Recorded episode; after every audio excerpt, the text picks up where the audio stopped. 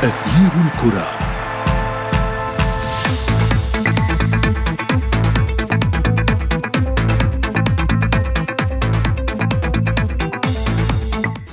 أهلا ومرحبا بكم في حلقة جديدة من أثير الكرة. معكم أنا محمد عبد السلام. وأنا شذى حداد. سنقدم اليوم حلقة عربية آسيوية مميزة. على الرغم من تعثر بعض المنتخبات إلا أننا شاهدنا أداء ونتائج مبشرة قد تجعلنا نرفع سقف توقعاتنا وطموحنا بأن يتوج باللقب منتخب عربي. حقيقي يا شذا فبعد إنهاء ثمانية منتخبات عربية من أصل عشرة مبارياتها الافتتاحية بدأنا بوضع تصور لمن سيتأهل منهم إلى دور الستة عشر. دعنا نتابع أداء هذه المنتخبات العربية في البطولة الآسيوية في لقائنا هذا والبداية من العناوين. الأردن والعراق ينضمان إلى ركب حاصدي الثلاث نقاط الأولى في كأس الأمم الآسيوية. في أول اختبار رسمي بقيادة مانشيني الأخضر السعودي يخوض ديربي خليجي أمام الأحمر العماني. وفي فقرة ما لا تعرفونه عن كرة القدم نكشف لكم الجائزة التي لم يحققها ليونيل ميسي المتوج حديثا ب The Best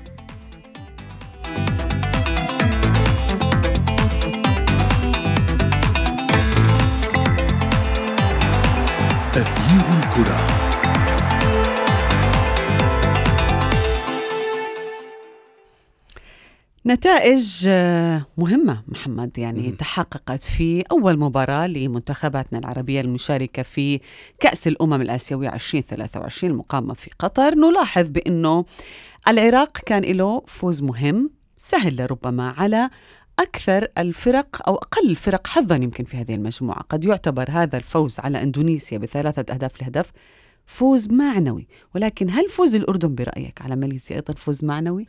آه، أعتقد أعتقد أنه يعني لا يمكننا الحديث منذ البداية منذ المباراة الأولى وخاصة أن العراق عندما فاز فاز على المنتخب الإندونيسي والمنتخب النشامة.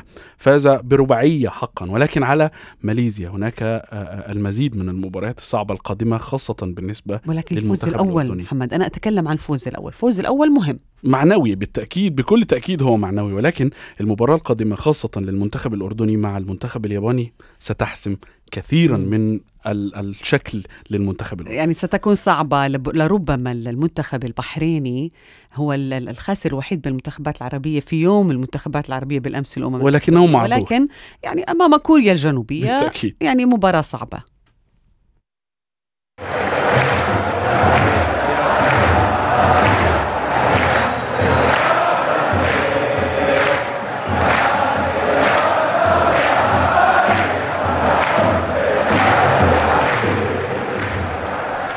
شذا دعينا نتحدث أكثر بشأن ما كنا نتناقش ونتجادل فيه مع المحلل والناقد الرياضي مجدي القاسم. مرحبا بك مجدي. يعني مجدي دعنا نبدأ معك من المباراة التي تحدثنا عنها مؤخرا هي مباراة البحرين وكوريا الجنوبية.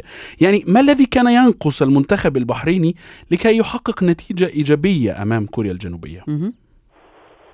يعني أسعد الله أوقاتكم آه، شذا ومحمد وللمستمعين لفريق العمل. بكل تاكيد إحنا صدارة هذه المجموعة كنا قد تحدثنا سابقا على أن كوريا الجنوبية ستخطف صدارة المجموعة دون شك مع كامل الاحترام والتقدير لمنتخبي الأردن والبحرين. الفوارق كبيرة وكبيرة جدا.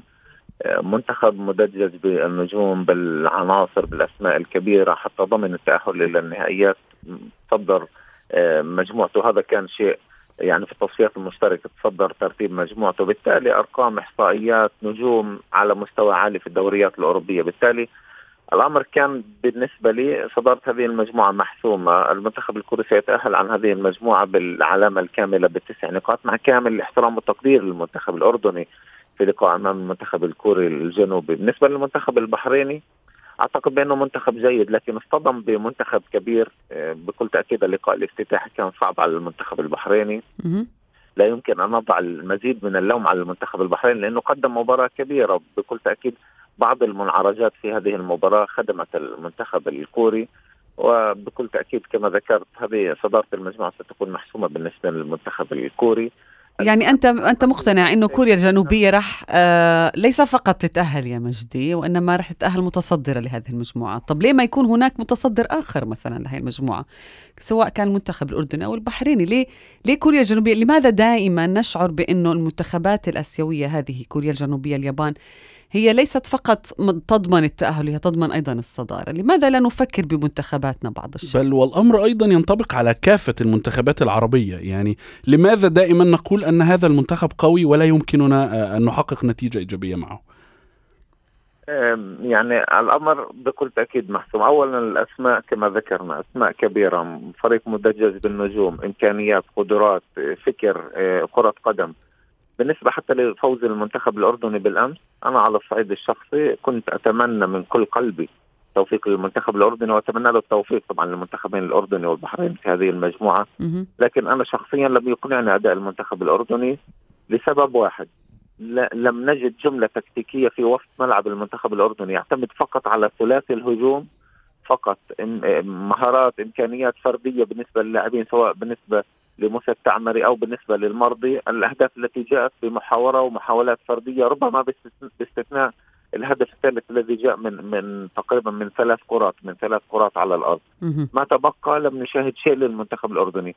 حتى في الشوط الثاني شاهدنا أداء أفضل وحتى في الشوط الأول على صعيد الجمل البناء التحركات كان الأفضل بالنسبة لي كشكل فني. المنتخب الماليزي كان أفضل من المنتخب الأردني لكن ما ميز المنتخب الأردني هو النجاعه الهجومية والفوارق. انهاء الفرص. لكن هذا الأداء الفردي لا يمكن أن يخدم المنتخب الأردني أمام منتخبات كبيرة كالمنتخب الكوري بحاجة الفريق بحاجة إلى الترابط.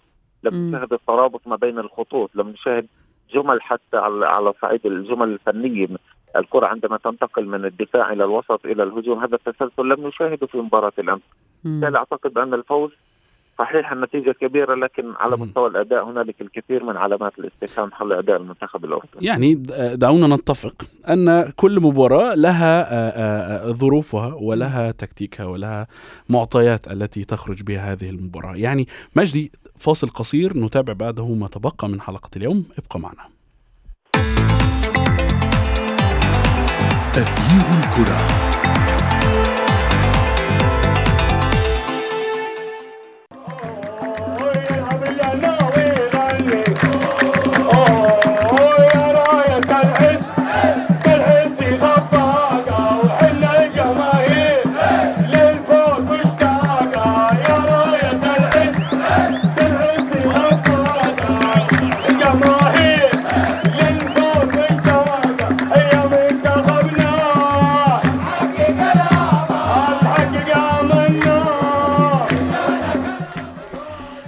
بكم من جديد. سنتحدث كثيرا عن المنتخب السعودي الذي ينتظر مباراة مهمة جدا أمام المنتخب العماني. أريد أن أتحدث مرة أخرى مع مجدي القاسم عن مباريات الأمس في البداية.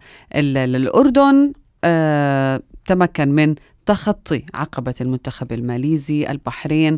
يعني استعصت عليه الأمور في أمام منتخب كوريا الجنوبية. بالنسبة للمنتخب العراقي مجدي اللي هو يعتبر من المرشحين للوصول ربما إلى أبعد نقطة في هذه البطولة. كيف يعني شاهدت مباراة العراق أمام إندونيسيا؟ هل هو هذا المنتخب العراقي المرشح أحد المرشحين لنيل اللقب؟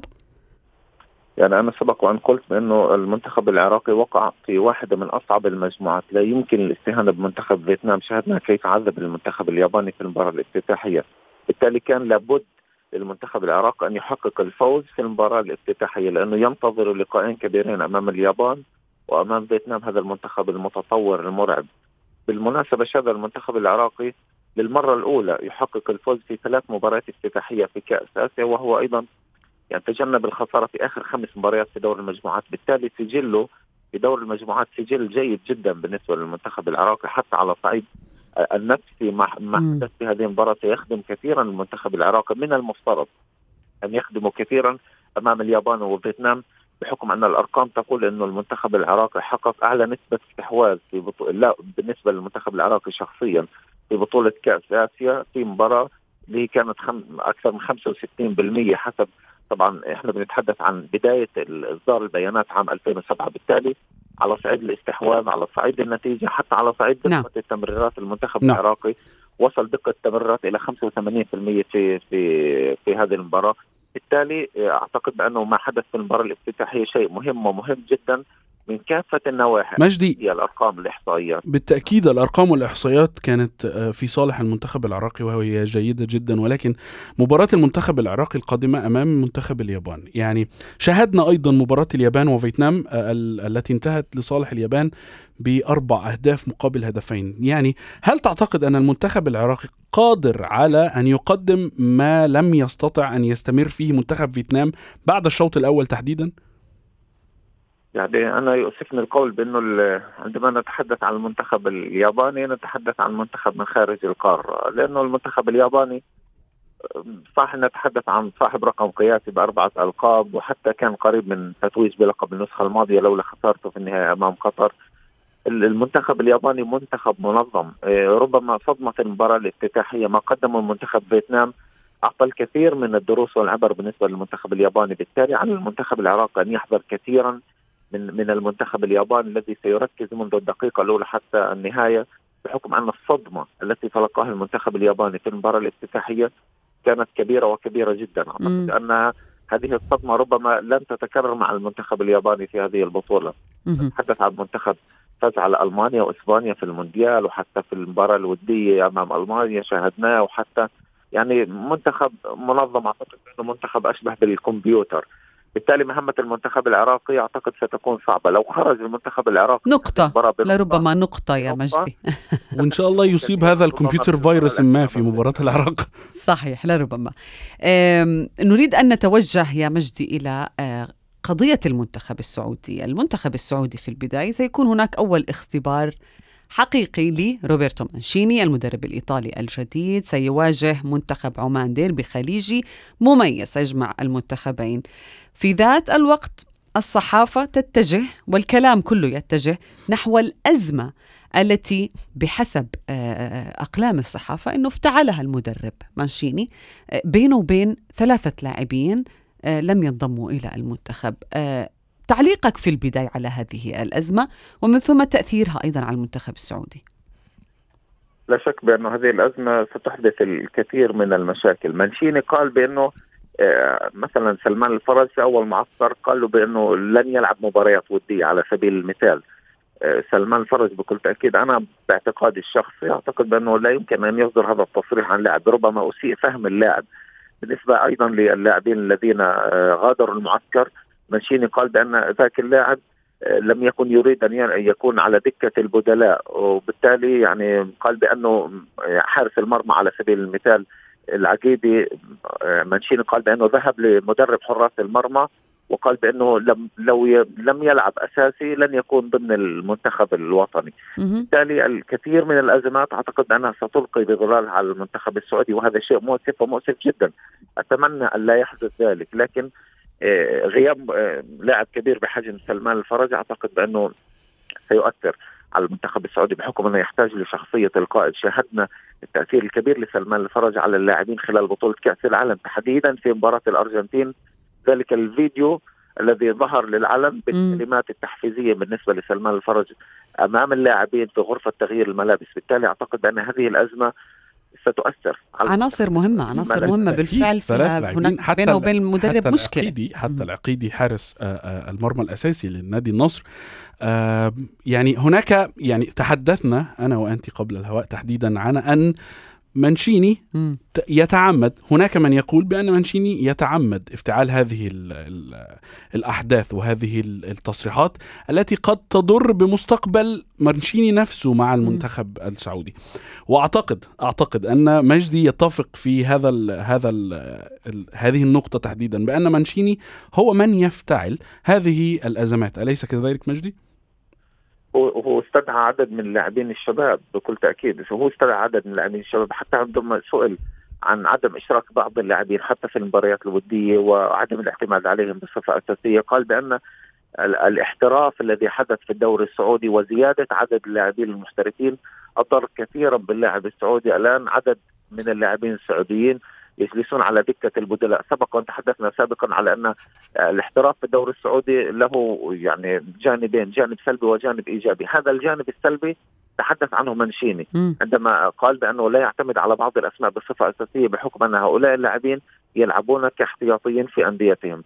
بالتالي أعتقد بأن هنالك الكثير من المشاكل. بعض هذه المشاكل بكل تأكيد ربما كان على منشين أن يكون أقرب من اللاعبين بدل من من أن يأخذ التصريحات على محمل الجد وربما أسيء فهم بعض اللاعبين كسلمان الفرج على سبيل المثال ربما الغنام أيضا وحتى بالنسبة للعقيدي. بصرف النظر عن من أخطأ في هذه القضية مجدي ولكن هناك ضغط كبير أنا أعتقد على هذا المدرب الإيطالي حقيقة يعني هو لا يقود أي منتخب وهو لا يخوض أي بطولة هو يقود المنتخب السعودي هو منتخب مرشح لنيل اللقب ويخوض أول امتحان حقيقي لمانشيني على الأراضي العربية خصوصا مع آه، بطولة أمم آسيا. ولكن هل تعتقد بأنه هاي الأزمة ستتوقف هنا؟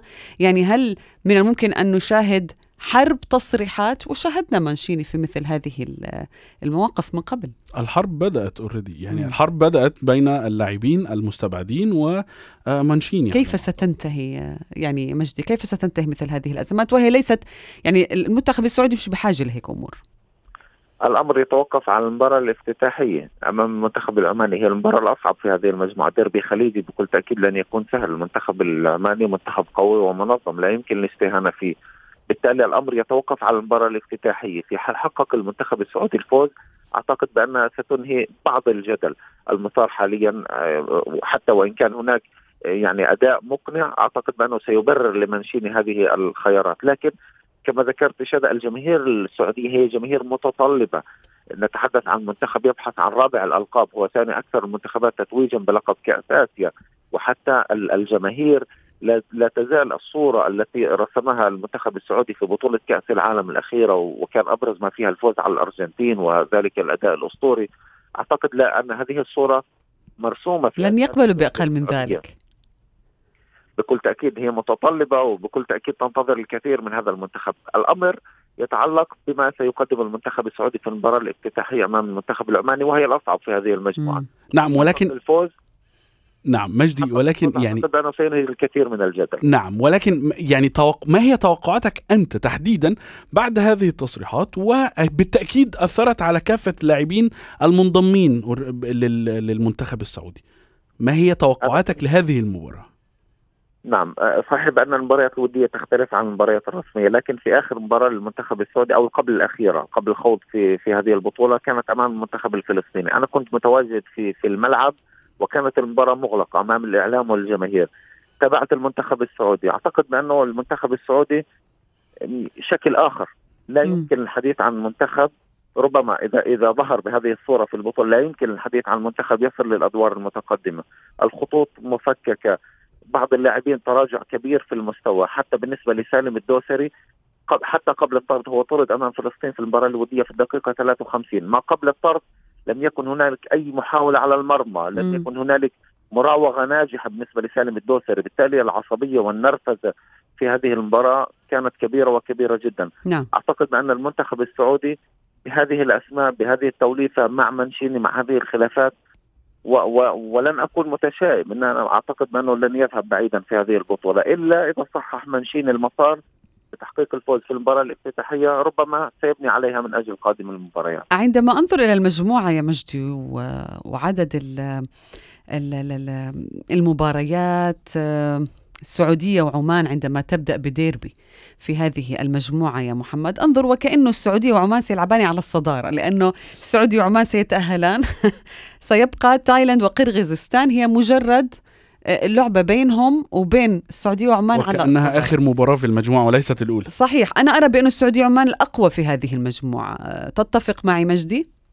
بكل تأكيد بكل تأكيد. مع كامل الاحترام للمنتخبين التايلاندي والقرغيزي لكن المنتخبين تأهلوا بصعوبة حصلوا على المركز الثاني في مجموعتهم خلال التصفيات وحتى تأهلوا كأفضل آه، خمسة منتخبات حاصل على المركز الثاني، بالتالي نتحدث عن المنتخبين لا يمكن مقارنتهم بالمنتخب السعودي أو حتى بالمنتخب العماني.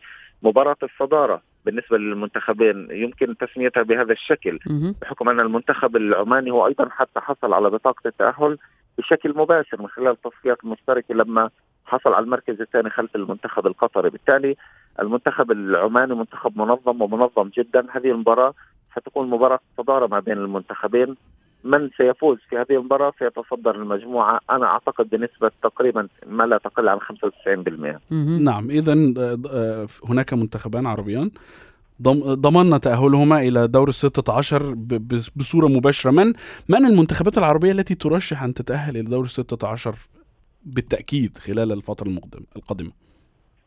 يعني بكل تأكيد إذا نظرنا للمجموعات ربما المنتخب القطري بحكم عملي الأرض والجمهور سيكون قريبا جدا من التأهل. المنتخب السوري رغم وقوعه في مجموعة صعبة أمام أستراليا وأوزبكستان أعتقد بأن المنتخب السوري يمتلك عطفا على ما قدمه على الأقل في المباراة الافتتاحية أمام أوزبكستان مهم. بالنسبة للمنتخب الإماراتي سيكون من بين المنتخبات التي ستمر أيضا الأدوار الإقصائية مهم. مع إمكانية أيضا تأهل المنتخب الفلسطيني ربما ما بين ثاني أو ثالث لهذه المجموعة المنتخب العراقي يمتلك نعم. فرصة وفرصة جيدة مهم. أيضا بالنسبة للمنتخب الأردني بات قريب جدا من التاهل للدور الثاني بحكم اللقاء الافتتاحي أيضا إضافة إلى المنتخبين السعودي والعماني في مجموعتهم الأقرب لأن يكونان أول وثاني هذه المجموعة. من أجمل المتفائلين مجدي القاسم. يعني تقريبا آه، حسمتها معظم المنتخبات العربية نتمنى ذلك طبعا ولكن هي بطولة صعبة ولا يمكن أن تتوقع ما سيحدث إلا عند انتهاء صافرة الحكم وانتهاء دور الأول من أمم آسيا. نشكرك جزيل الشكر المحلل والناقد الرياضي مجدي القاسم من الدوحة.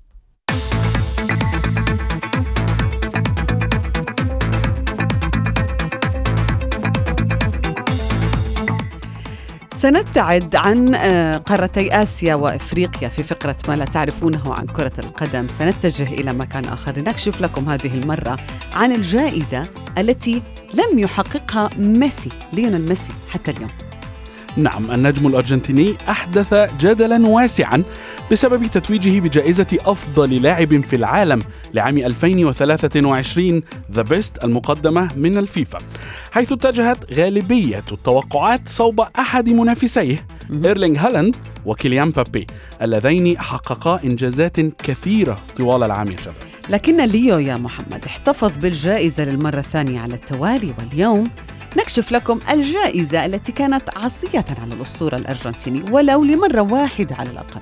إنها جائزة الق- القدم الذهبية المرموقة والتي بدأت منذ عام 2003 وتهدف إلى تكريم اللاعبين الذين تبلغ أعمارهم 28 عاما وما فوق ويتمتعوا بقدرات كروية خاصة على المستوى الفردي والجماعي. كما لا يمكن للاعب الحصول عليها إلا مرة واحدة فقط خلال مسيرته الكروية.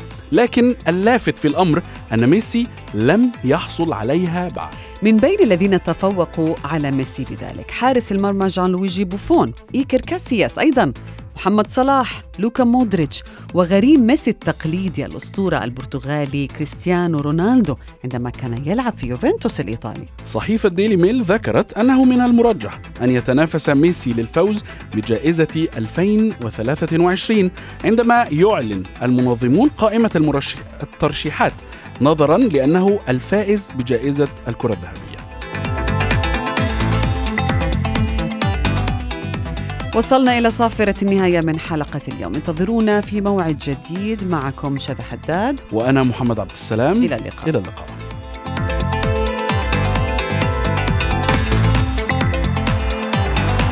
تغيير الكرة.